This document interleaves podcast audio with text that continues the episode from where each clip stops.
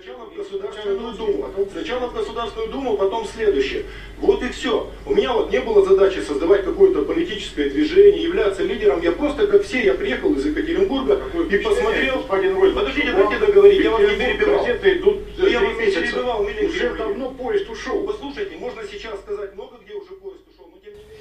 Venäjän perustuslain 29. pykälä takaa joukkotiedotuksen vapauden ja kieltää kaikkinaisen rotuvihaa lietsovan tai kansallisuutta ja uskontoa vastaan suuntautuvan agitaation ja propagandan. Myös sensuuri on kielletty. Se, miten nämä periaatteet ovat käytännössä toteutuneet, on taas toinen juttu. Muun muassa 2000-luvun alkupuolella hyväksyttyä ääriilmiöiden vastaista lainsäädäntöä on käytetty toimittajia ja tiedotusvälineitä vastaan, mutta erityisesti kahden viime vuoden aikana Venäjän valtakunnan duuma on hyväksynyt joukon lakeja, jotka entisestään rajoittavat joukkotiedotusvälineiden, blokkaajien ja sosiaalisen median toimintaa. Lainlaadintatyö alkoi kesällä 2012 presidentti Putinin aloitettua uuden virkakautensa, ja taustalla oli pyrkimys estää talven 2011-2012 joukkomielenosoitusten kaltaisten tapahtumien toistuminen. Medialakien lisäksi Duuma on säätänyt myös joukon kokoontumista ja järjestäytymistä rajoittavia lakeja, kuten surullisen kuuluisen lain kansalaisjärjestöistä ulkomaisina agentteina. виноваты вот эти. Это объявлено. Следствия не было. Политические лидеры отмежевывают. Только что на нас так, что мы не делаем. Политические лидеры отмежевываются от радикального элемента. Они говорят, что они... Там про суды будет была интересная фраза. Отмежуйтесь публично. Отмежуйтесь публично. Tämän vuoden puolella Ukrainan tapahtumat ja Krimin valloitus ovat kiihdyttäneet tahtia. Viime kesänä mediaa koskevaan lainsäädäntöön lisättiin separatismipykälä, jonka mukaan toimittaja tai julkaisija voidaan tuomita jopa viideksi vuodeksi vankeuteen jutusta, jossa Venäjän alueellinen yhtenäisyys asetetaan kyseenalaiseksi. Sen mukaan rangaistavaa on siis esimerkiksi se, että esittää painetussa julkaisussa netissä tai Facebookissa Krimin niemimaan palauttamista Ukrainaan. Myös kunnianloukkauspykälää on alettu soveltaa ankarammin kuin ennen – erityisesti viranhaltijan kunnian loukkaamiseen tai herjaamiseen liittyen. Rikosoikeudelliseen vastuuseen joutuu myös, jos kirjoittaa valtion ulko- tai sisäpolitiikasta ja muista yhteiskunnallisista asioista turhan kriittisesti. Sitä taas arvioi Roskomnadzor, eli joukkotiedotusvälineiden toimintaa valvova viranomainen. Sen mielestä esimerkiksi tiedotusvälineen Facebook-postauksen jakaminen tai siitä tykkääminen voi johtaa rikosoikeudellisiin toimenpiteisiin, mikäli sen katsotaan sisältävän epäilyttävää tai kiellettyä aineistoa. Blogin pitäjät joutuivat tarkemman syynin alle kesällä, kun yli 3000 seuraajan blogit määrättiin rekisteröitymään tiedotusvälineenä. Kaikkein heikoimmassa asemassa on kuitenkin sähköinen media – arvioi moskovalainen mediajuristi Fyodor Kravchuk, jonka tapasin marraskuun lopulla Tallinnassa EU-Venäjä-kansalaisfoorumin vuotuisen yleiskokouksen yhteydessä järjestetyssä mediakeskustelussa. Да, надо сказать, что э, в России э, самые незащищенные в юридическом отношении СМИ – это телерадиокомпании. Это связано с тем, что закон о телерадиовещании не был принят в России. И процедура выдачи лицензий на телевизионное вещание, их приостановление, аннулирование – Venäjällä TV- ja radioyhtiöt ovat juridisessa mielessä kaikkein haavoittuvimpia siksi, ettei meillä ole niiden toimintaa säätelevää lakia, vaan toimintaa ohjeillaan erittäin kehdoilla säädöksillä. Tämä ei mielestäni ole sattumaa. Olen vakuuttunut siitä, että Kreml on muutaman kerran pysäyttänyt lainlaadinnan siksi, että laki turvaisi alan toimijoiden aseman, muun muassa oikeuden nostaa oikeusjuttuja. Kun lakia ei ole, toimilupa voidaan milloin tahansa peruuttaa, mitä usein tapahtuukin. Oikeusjuttunsa tietoliikenteen valvontavirastoa vastaan ovat tähän mennessä voittaneet vain todella isot yhtiöt. Oikeustapauksia meillä on vuosittain noin pari sataa ja yksi on erityisesti jäänyt mieleeni. И вот эта маленькая радиостанция, эм, руководитель Роскомнадзора подписал Федеральной службы по надзору в сфере СМИ. Подписал приказ о том, что их лицензия должна виды контента, которые указаны в вашей... Valvontavirasto peruutti pari vuotta sitten baikkalilaisen radioaseman toimiluvan. Perustelut olivat ristiriitaiset. Toisaalta asemaa syytettiin siitä, ettei se harjoita lähetystoimintaa ja toisaalta siitä, että se ei tee juttuja lähetysluvassa mainituista aiheista. Nostimme oikeusjutun, missä osoitimme ristiriidan. Miten voi olla samanaikaisesti toimimatta ja toisaalta toimia väärin?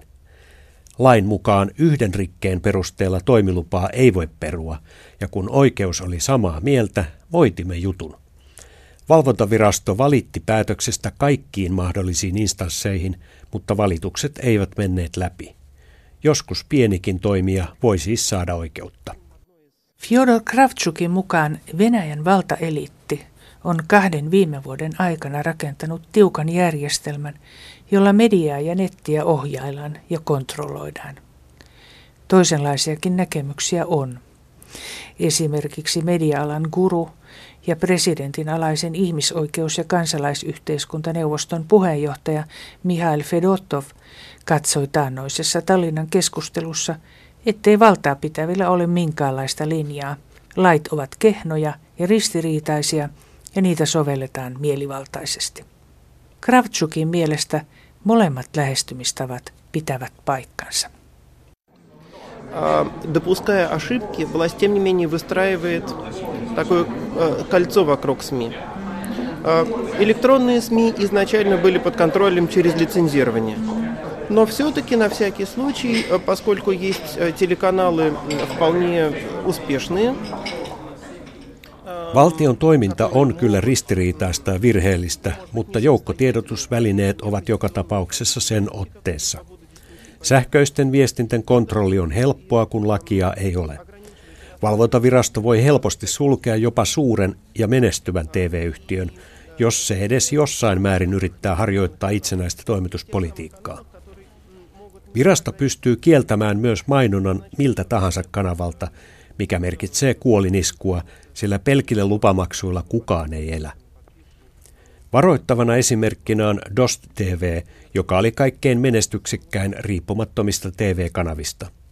Senkin tuloista puolet koostui mainoksista. Nyt sillä on todella vaikeaa ja voi olla, ettei se pitkään pysty sinnittelemään. Myös printtimedian mainontaa rajoitetaan kaiken aikaa ja nyt kohteena on ulkomainen mediaomistus. Sakkorangaistuksiakin on korotettu tuntuvasti ja yksinomaan niillä mikä tahansa media voidaan pakottaa lopettamaan toimintansa.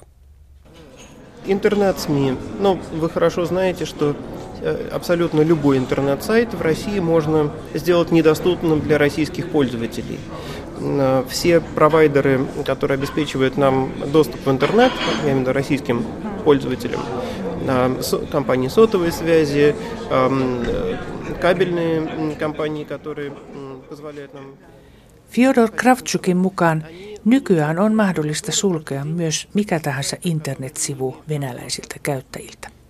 Kaikki netin matkapuhelujen ja kaapeliyhteyksien palvelun tarjoajat saavat valvontavirastolta päivittäin luettelon kielletyistä sivuista, ja takana on Kravtsukin mielestä tarkkaan suunniteltu strategia. Kun poliisi ja muut järjestysviranomaiset vahtivat, ettei kukaan pääse rynnäköimään Kremliin tai aloittamaan Maidanin tyyppistä kansannousua Venäjällä, samalla tavoin tarkkaillaan tietoliikenneyhteyksiä ja niiden välityksellä käytävää keskustelua. Tällä tavoin viranomaiset pystyvät kontrolloimaan liki 80 prosenttia väestöstä, seuraamaan heidän ajatuksiaan, mielipiteitään ja tarkkailemaan heidän lojaalisuuttaan valtiovallalle. Mutta onnistuuko netin valvonta milloinkaan sataprosenttisesti? Kyllä ja ei, vastaa mediajuristien kollegiumissa työskentelevä Fyodor Kravchuk. Значит, во-первых, конечно, невозможно контролировать весь интернет. И, конечно, дискуссии в интернете все еще есть. Но просто каждый, кто участвует в этой дискуссии, немножко боится.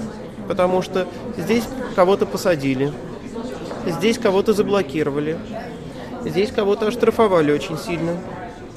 И поэтому человек, э, даже если он что-то... Tietenkään ei ole mahdollista kontrolloida koko nettiä. Kyllä siellä edelleen keskustellaan, mutta osanottajat ovat alkaneet pelätä, koska joku aktiivinen keskustelija on jo vangittu ja sivuja on suljettu. Jotkut palveluntarjoajat ovat saaneet tuntuvat sakot ja jotkut jo pakotettu lopettamaan toimintansa. Siksi monet ovat tulleet varovaisemmiksi, toisin sanoen alkaneet harjoittaa itsesensuuria. Kymmentä miljoonaa nettikeskustelijaa ei tietenkään ole mahdollista kontrolloida, mutta kymmenen voidaan vangita ja pelästyttää näin muut. Tämä toimii erittäin tehokkaasti. Nyt on käynyt ilmi myös se, että esimerkiksi Facebook, Twitter, YouTube ja V-kontakte eivät voi olla huomioimatta Venäjän hallituksen toimia, muutoin ne menettävät kymmeniä miljoonia käyttäjiä. Siksi niiden on pakko tehdä yhteistyötä Kremlin kanssa. Вот. Мы, как юристы, тем не менее думаем, что все не так плохо. Ситуация в 90-е была гораздо более опасна вот по какой причине. Тогда, если человек в СМИ, не человек, скорее все-таки СМИ, был оппози... ну, слишком оппозиционным, к нему приходили пожарные, закрывали... Meidän juristien mielestä tilanne ei kuitenkaan ole hirveän huono. 1990-luvulla oli paljon vaarallisempaa. Silloin tiedotusvälineet olivat paljon radikaalimpia ja opposition ääntä yritettiin tukahduttaa muilla keinoilla, esimerkiksi palotarkastuksin tai väkivallalla. Nykyisin valtiovalta toimii ainakin jotenkin lain puitteissa, vaikka lait ovat huonoja ja niitä noudatetaan mielivaltaisesti. Nyt pidätetään, vangitaan ja sakotetaan lainrikkomuksista, ei siitä, että toimistotiloista puuttuu vaahtosammutin – mutta nyt me juristit voimme viedä asian oikeuteen ja vedota voimassa oleviin lakeihin. Ovathan oikeusistuin ja parlamentti-instituutioita, joissa ei voi vallita täysin totaalinen mielivalta. Kun puolustus on hyvin perusteltu, voimme jopa voittaa, ja kaikki oikeuden päätökset julkistetaan. Niihin valtaa pitävien ja viranhaltijoiden on jotenkin reagoitava. Näin uskoo mediajuristi Fyodor Kravchuk – Moskovasta käsin toimivasta mediajuristien kollegium-nimisestä lakiasian toimistosta. Kravtsukin mukaan mediajuristeja tarvittaisiin kipeästi lisää Venäjällä Ja hänen toimistonsa yrittää osaltaan paikata puutetta järjestämällä alan koulutusta. Mutta entä tiedotusvälineiden ulkomaalaisomistusta rajoittava laki, miten se vaikuttaa Venäjän mediakenttään? Fyodor Kravchuk pohtii lain mahdollisia vaikutuksia näin. Он сформулирован так плохо, что его очень легко обойти. И кроме того, в этом законе использованы такие формулировки, которые можно... Ulkomaisten kustantajien mediaomistusta rajoittava laki on niin epämääräisesti kirjoitettu, että meillä mediajuristeillakin on vaikeuksia sitä tulkita. Siinä puhutaan ulkomaalaisen tiedotusvälineiden suorasta tai epäsuorasta vaikutuksesta venäläiseen mediaan. Laki ei kuitenkaan suoranaisesti kiellä esimerkiksi talouslehti Forbesin juttujen julkaisemista. Mutta toisaalta viranomainen voi milloin tahansa lain perusteella väittää, että ulkomainen omistaja vaikuttaa venäläiseen mediaan, ja kyseinen tiedotusväline voidaan sulkea. Lailla voi olla erittäin pahoja seurannaisvaikutuksia, sillä esimerkiksi te skandinaavit olette tottuneet pelaamaan avoimin korteen ja noudattamaan lakia. Saattaa siis käydä niin, että kansainväliset toimijat arvioivat riskit liian suuriksi ja lähtevät Venäjältä, vaikka haluaisivatkin jatkaa. Tähän minulla juristina ei ole vasta-argumentteja, kun ei ole selkeää lakia, johon vedota. Näyttääkin siltä, että nyt ollaan poliittisin perustein häätämässä ulkomaiset sijoittajat Venäjän mediabisneksestä. Ensimmäisen riippumattoman mediatalon Independent Median perusti Venäjälle hollantilainen Dirk Sauer vuonna 1992. Vuonna 2005 sen osti Sanoma-konserni, ja näin syntyi Sanoma Independent Media, yksi keskeisistä ulkomaalaisista kustantajista Venäjän mediabisneksessä. Sillä on omistuksia muun muassa Vedomosti, Moscow Times ja St. Petersburg Times sanomalehdissä sekä lukuisissa aikakausjulkaisuissa, kuten Cosmopolitan, Harper's Bazaar ja Harvard Business Review Russia. Muita merkittäviä ulkomaisia mediaomistajia ovat muun muassa Rupert Murdochin News Corp, Hearst, Pearson ja Springer. Mutta vuonna 2013, siis jo ennen nykyistä ulkomaista omistusta rajoittavaa lakia, Sanoma ilmoitti aikeistaan myydä Venäjän omistuksensa ja marraskuun puolivälissä verkkolehti Slon uutisoi, että Hearst olisi ostamassa Sanomalta Cosmopolitan ja Iskuajon lehdet – Uusi laki mutkistanee kaupan tekoa. Привет, Андрей. Привет, Александр. Слушай, ты знаешь, я предлагаю не разводить церемонии. Э, давай мы, э, как и в жизни, будем на «ты», потому что э, если мы будем вы, Андрей Дмитриевич... Naapurikaupungissamme Pietarissa verkkolehti Fontankaruun osaomistajana on viimeksi kuluneet puolitoista vuotta toiminut ruotsalainen Bonnier, joka mahdollisti julkaisun toiminnan laajentamisen. Nyt Fontankan verkkolehteä, nettiradiota ja TV-lähetyksiä tekee yli 80 työntekijää. Mutta alku 90-luvun puolivälissä oli vaatimaton, kertoi Fontakkaruun perustaja, omistaja ja päätoimittaja Alexander Garskov, kun hänet Pietarissa marraskuun puolivälissä tapasi. В 1996 году несколько человек создали в Петербурге агентство журналистских расследований. Мы, как следует из названия, решили заниматься, решили сосредоточиться именно на расследовательской журналистике. Вначале нас было всего 5-7 человек. И у нас не было своих газет. Vuonna 1996 minä muutaman muun toimittajan kanssa perustin tutkivan journalismin toimiston, sillä halusimme keskittyä tähän alueeseen. Silloin meillä ei ollut omaa lehteä, internetistä nyt puhumattakaan, sillä se teki vasta tuloaan. Aloimme kerätä materiaalia ja julkaista sitä eri medioissa sekä kustantaa kirjoja.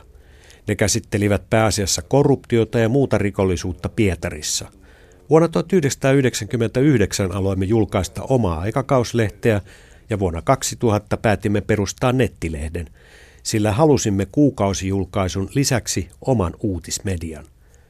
Aluksi jouduimme opettelemaan paljon uutta, sillä kenelläkään ei ollut kokemusta nettilehden tekemisestä. Se julkaisumuoto oli siihen aikaan vielä varsin uusi, niin meillä kuin muuallakin. Наверное, нам повезло просто-напросто, что мы не поленились это сделать и начать тогда, потому что порог вхождения в рынок, инвестиционный порог был крайне низкий. Да, для того, чтобы сделать интернет-СМИ, в общем, собственно говоря, надо было разработать сайт, купить компьютер. Meillä oli onni matkassa, sillä tuohon aikaan alkuun saattoi päästä melko pienellä taloudellisella satsauksella. Muutamassa vuodessa Fontankasta kehittyi jo varsin varten otettava media Pietarissa, ja se alkoi kannattaa hyvin myös taloudellisesti, mikä tietysti on keskeistä mille tahansa riippumattomalle tiedotusvälineelle. Toimitustyömme on alusta lähtien perustunut sille periaatteelle, että uutisia on tehtävä nopeasti, luotettavasti ja monipuolisesti – tässä olemme mitä ilmeisimmin onnistuneet, minkä osoittaa levikkimme tasainen kasvu. Fontankasta on viime vuosina tullut myös Pietarin poliittisen, bisnes- ja virkamieseliitin keskeinen tiedonlähte. В итоге, как показывает реальность, у нас это получилось. На сегодняшний день Фонтанка – это предприятие, в котором работает больше 80 человек –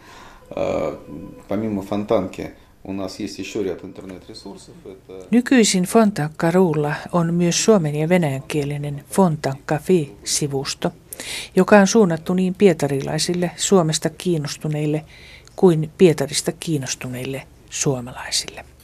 Dr. Piitte-nimisellä sivustolla julkaistaan terveyteen liittyvää aineistoa ja autoilijoille on myös omat sivut.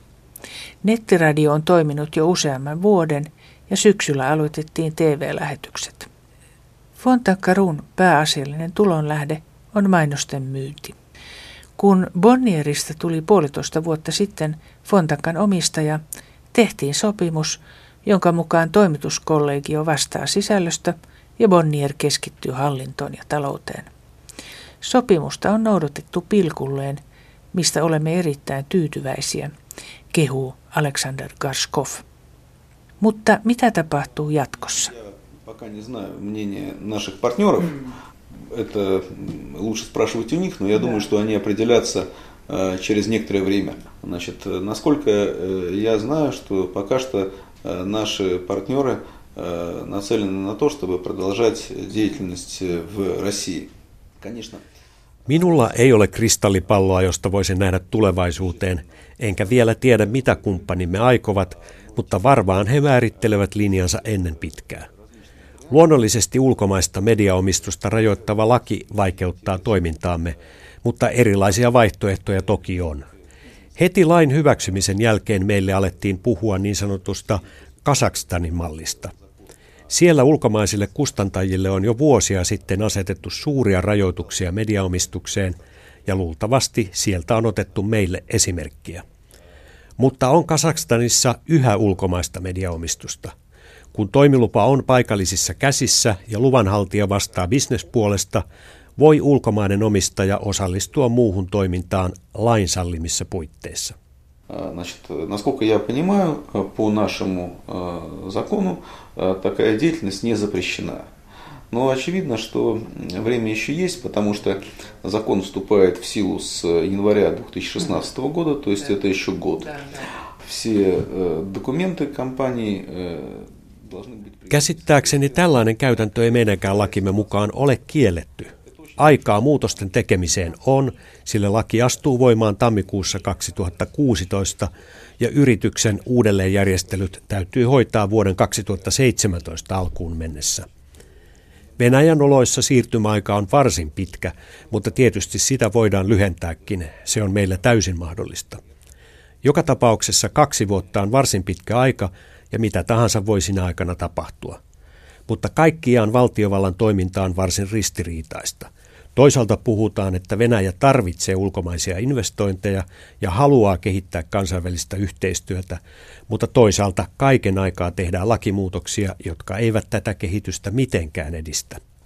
К таким относится, конечно, и э, история с законом о СМИ, Э, поправками в закон о СМИ, потому что я, признаться, не вижу здесь э, большого практического смысла, если э, говорить про политическую составляющую, потому что, да, доля иностранных учредителей на рынке СМИ Tiedotusvälineiden ulkomaista omistusta rajoittava laki on mielestäni ristiriitainen, enkä pidä sitä mitenkään järkeenkäypänä poliittiselta kannalta.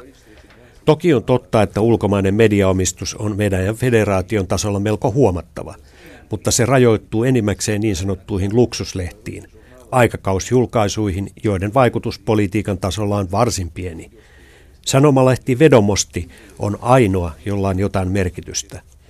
Mutta se, joka väittää Vedomostin olevan merkittävä mielipidevaikuttaja laajan yleisön keskuudessa, liioittelee suuresti. On ylipäänsä vaikea nähdä, mihin mediaomistusta rajoittavalla lailla tähdätään ja kenen intressejä se palvelee. Onko sen takana toimijoita, jotka pyrkivät jaolle luksuslehtien mainosrahoista? Sekin tuntuu epäuskottavalta, kun mainostulot eivät meilläkään ole kasvussa, etenkään printtimediassa.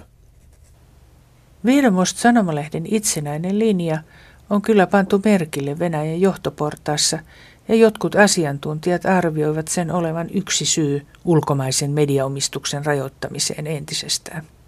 Fontakarun päätoimittaja Alexander Gaskovin viittaus Vedomostin joukkovaikutukseen pitää sisällään sen, että laajan yleisön mielipiteen muokkaajana Venäjällä toimii ennen kaikkea televisio. Mitä mieltä Gaskov itse on television nykytilasta Venäjällä? Я перестал смотреть не э, Э, там по одной простой причине. Потому что я э, знаю, что не узнаю там ничего нового. А если даже там могут быть какие-то новости, я безусловно увижу их э, в интернете. Lopetin television katselun yksinkertaisesti siksi, etten saa sieltä mitään uutta tietoa. Niin sanottujen keskusteluohjelmien katsominen on myös täysin turhaa, kun niissä esiintyvät aina yhdet ja samat naamat, joiden mielipiteet tiedän jo etukäteen. Mutta on pakko myöntää, että televisiolla on Venäjällä nykyisin valtava propagandistinen rooli. Erehdyin pari-kolme vuotta sitten ennustamaan, että TVn merkitys kutistuu ja netti nousee etusijalle, mutta näinhän ei käynyt. Tätä tukee aivan tuore mielipidetiedustelu, jonka mukaan yli puolet venäläisistä pitää TVstä saamansa tietoa objektiivisena ja uskoo, että Venäjä on vihollisten ympäröimä. И надо сказать, что там в те же 90-е годы, да, когда э, было еще то самое НТВ э, Гусинского, а ведь э, по большому счету, несмотря на то, что там была великолепная репортерская работа да, и все прочее, в каких-то аналитических программах, в дискуссионных программах, оно тоже было таким, Alexander Gaskovin mielestä televisiotarjonta ei kuitenkaan ole kovin radikaalisti muuttunut 90-luvusta jolloin vielä vaikutti Gusinskin omistama NTV. Vaikka siellä tehtiin loistavia reportaaseja ja hyviä keskusteluohjelmia, oli television rooli mielipiteen muokkaajana samansuuntainen kuin nykyisin. Ja 90-luvullakin oli jo näkyvissä ylilyöntejä. Tosin ei läheskään siinä mitassa kuin nyt, sillä viimeksi kuluneen vuoden aikana tilanne on räjähtänyt käsiin, arvioi Fontakarun päätoimittaja ja omistaja Alexander Gaskov, joka sanoo olevansa täysin vakuuttunut myös siitä, että jos ja kun ylhäältä käy käsky, samat toimittajat alkavat kuin napin painalluksesta tehdä aivan erilaisia juttuja. Mutta palataanpa vielä Fontankka Arun linjaan. Ovatko tutkivat jutut, esimerkiksi korkean tason korruptiopaljastukset, aiheuttaneet ongelmia valtaa pitävien kanssa? Э, знаете, самое удивительное, что э, у нас э, не возникало каких-то столкновений, несмотря на большое количество подобных материалов, которые мы публиковали и в 90-е годы, и сейчас. Тем не менее, это значит, было точно такое же время. Ihme kyllä, meillä ei ole ollut vaikeuksia, vaikka olemme julkaisseet suuren määrän tutkivaa aineistoa 90-luvulta lähtien. Itse asiassa vasta viime vuosina valtaa pitävät ovat alkaneet reagoida juttuihimme herkemmin kuin 90-luvulla. Kun silloin teemme jonkun tutkivan jutun, siitä ei yleensä seurannut yhtään mitään. Nykyisin käy usein niin, että paljastuksemme jälkeen asiaan sotkeutunut viranhaltija eroaa tai kaupunginhallinnossa muutetaan esimerkiksi kilpailutussääntöjä. En osaa sanoa, mistä tämä johtuu.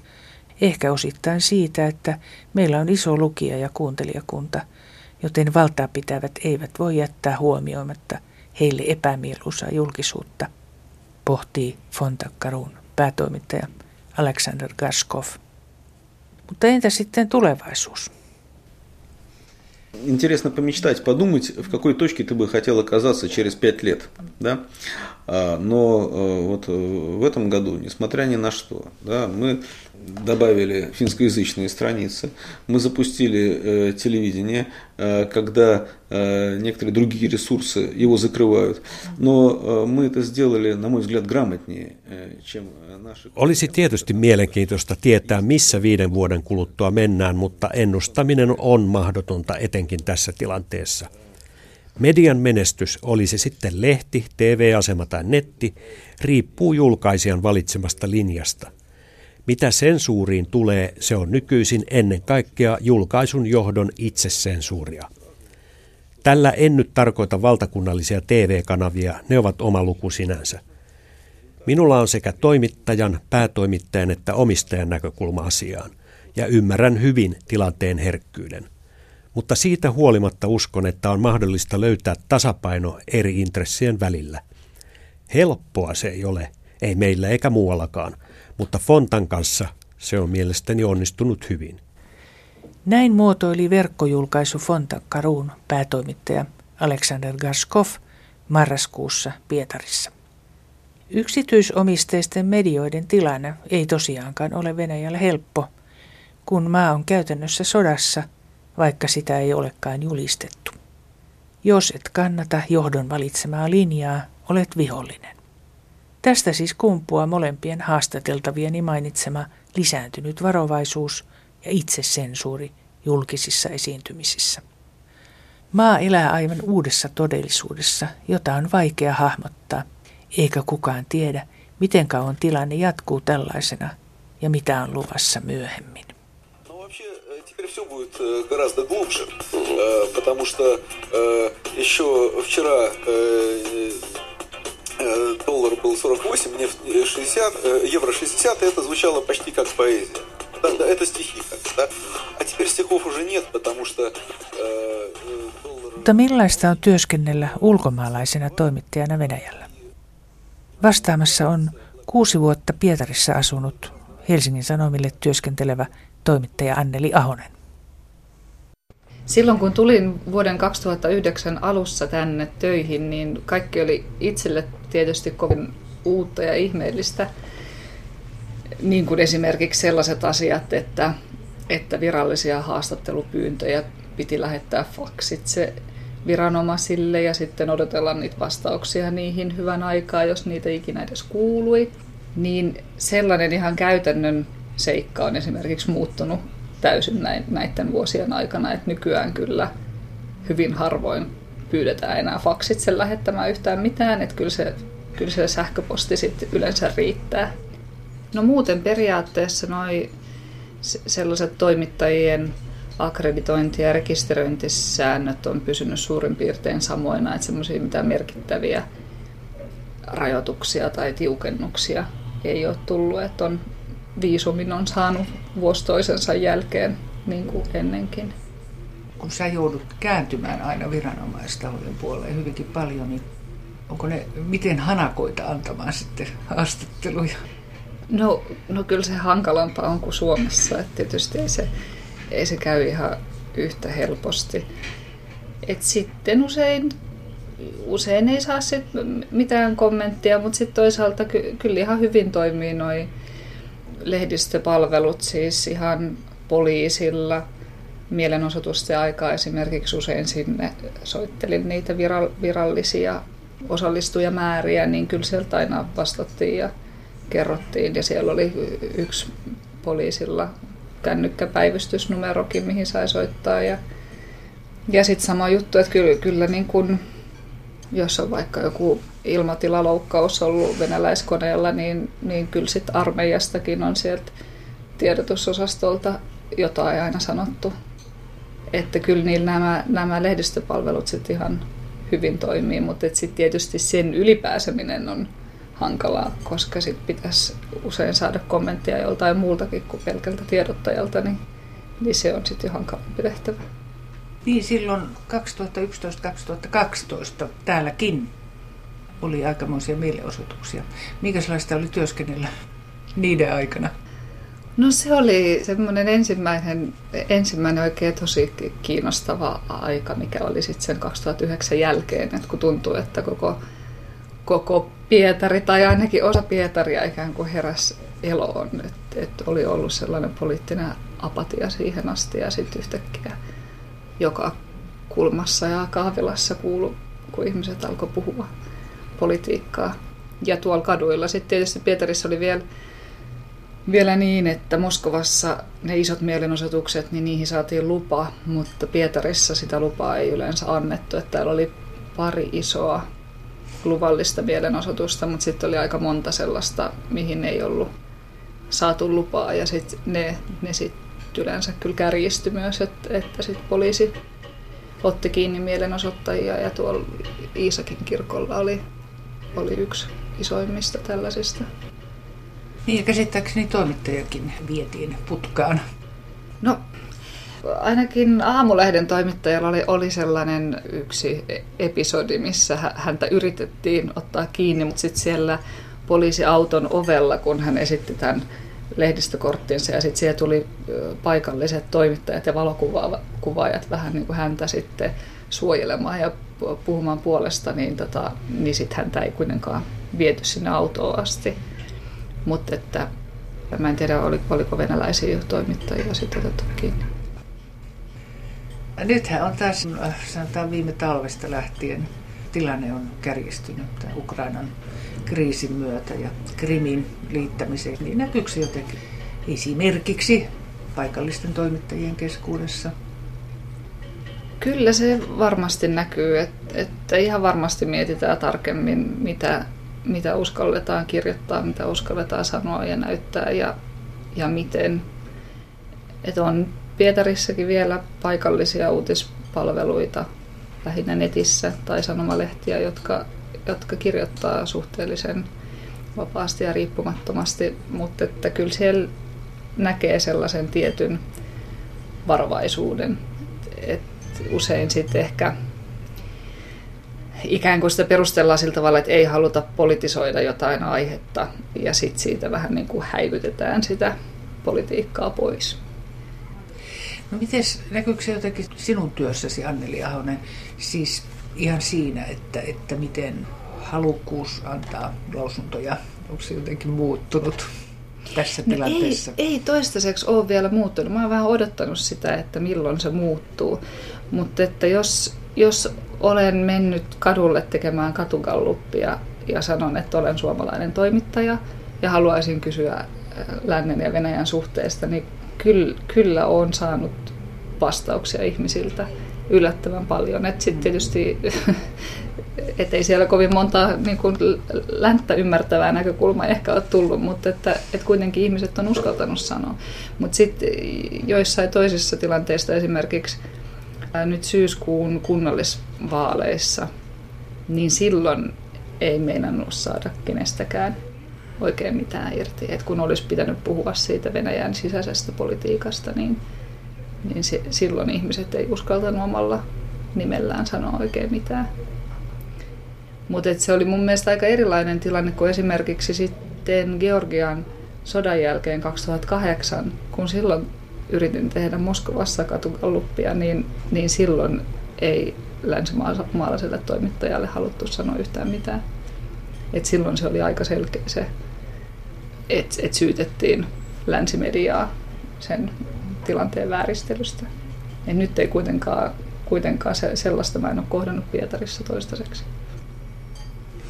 Anneli Ahonen, teit tässä ihan hiljan jutun tästä trollitehtaasta.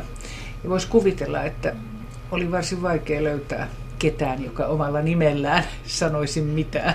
Se oli aikamoinen onnenpotku, että tällainen ihminen löytyi loppujen lopuksi, joka oli valmis nimellään puhumaan.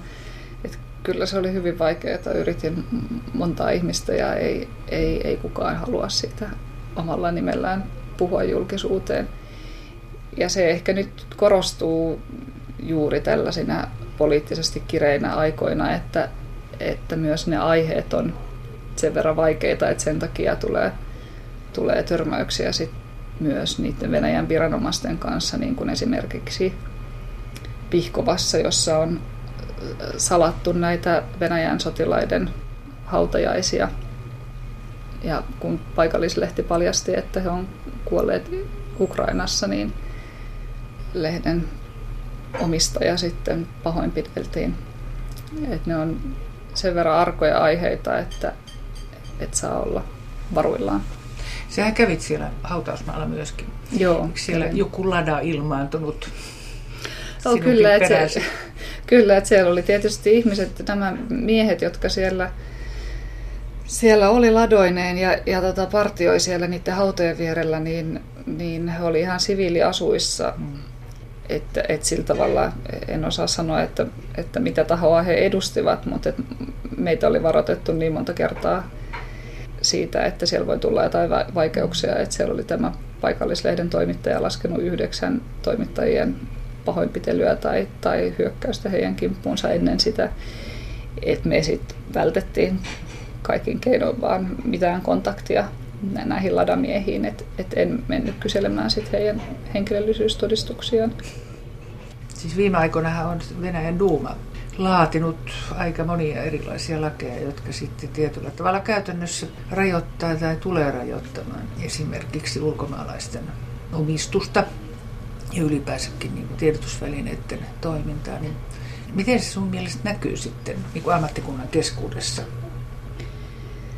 Siellä on mun nähdäkseni sellainen hermostunut odottaminen käynnissä. Et, et totta kai toimittajat pelkää myös sen oman työnsä puolesta, siis ihan työpaikan ja elannon puolesta, ei ainoastaan sananvapauden puolesta. Ja, ja, ja, ja nyt aikakauslehtiä lopetetaan, vaikka joukossa on toki, toki myös muita kuin naisten lehtiä. Niin.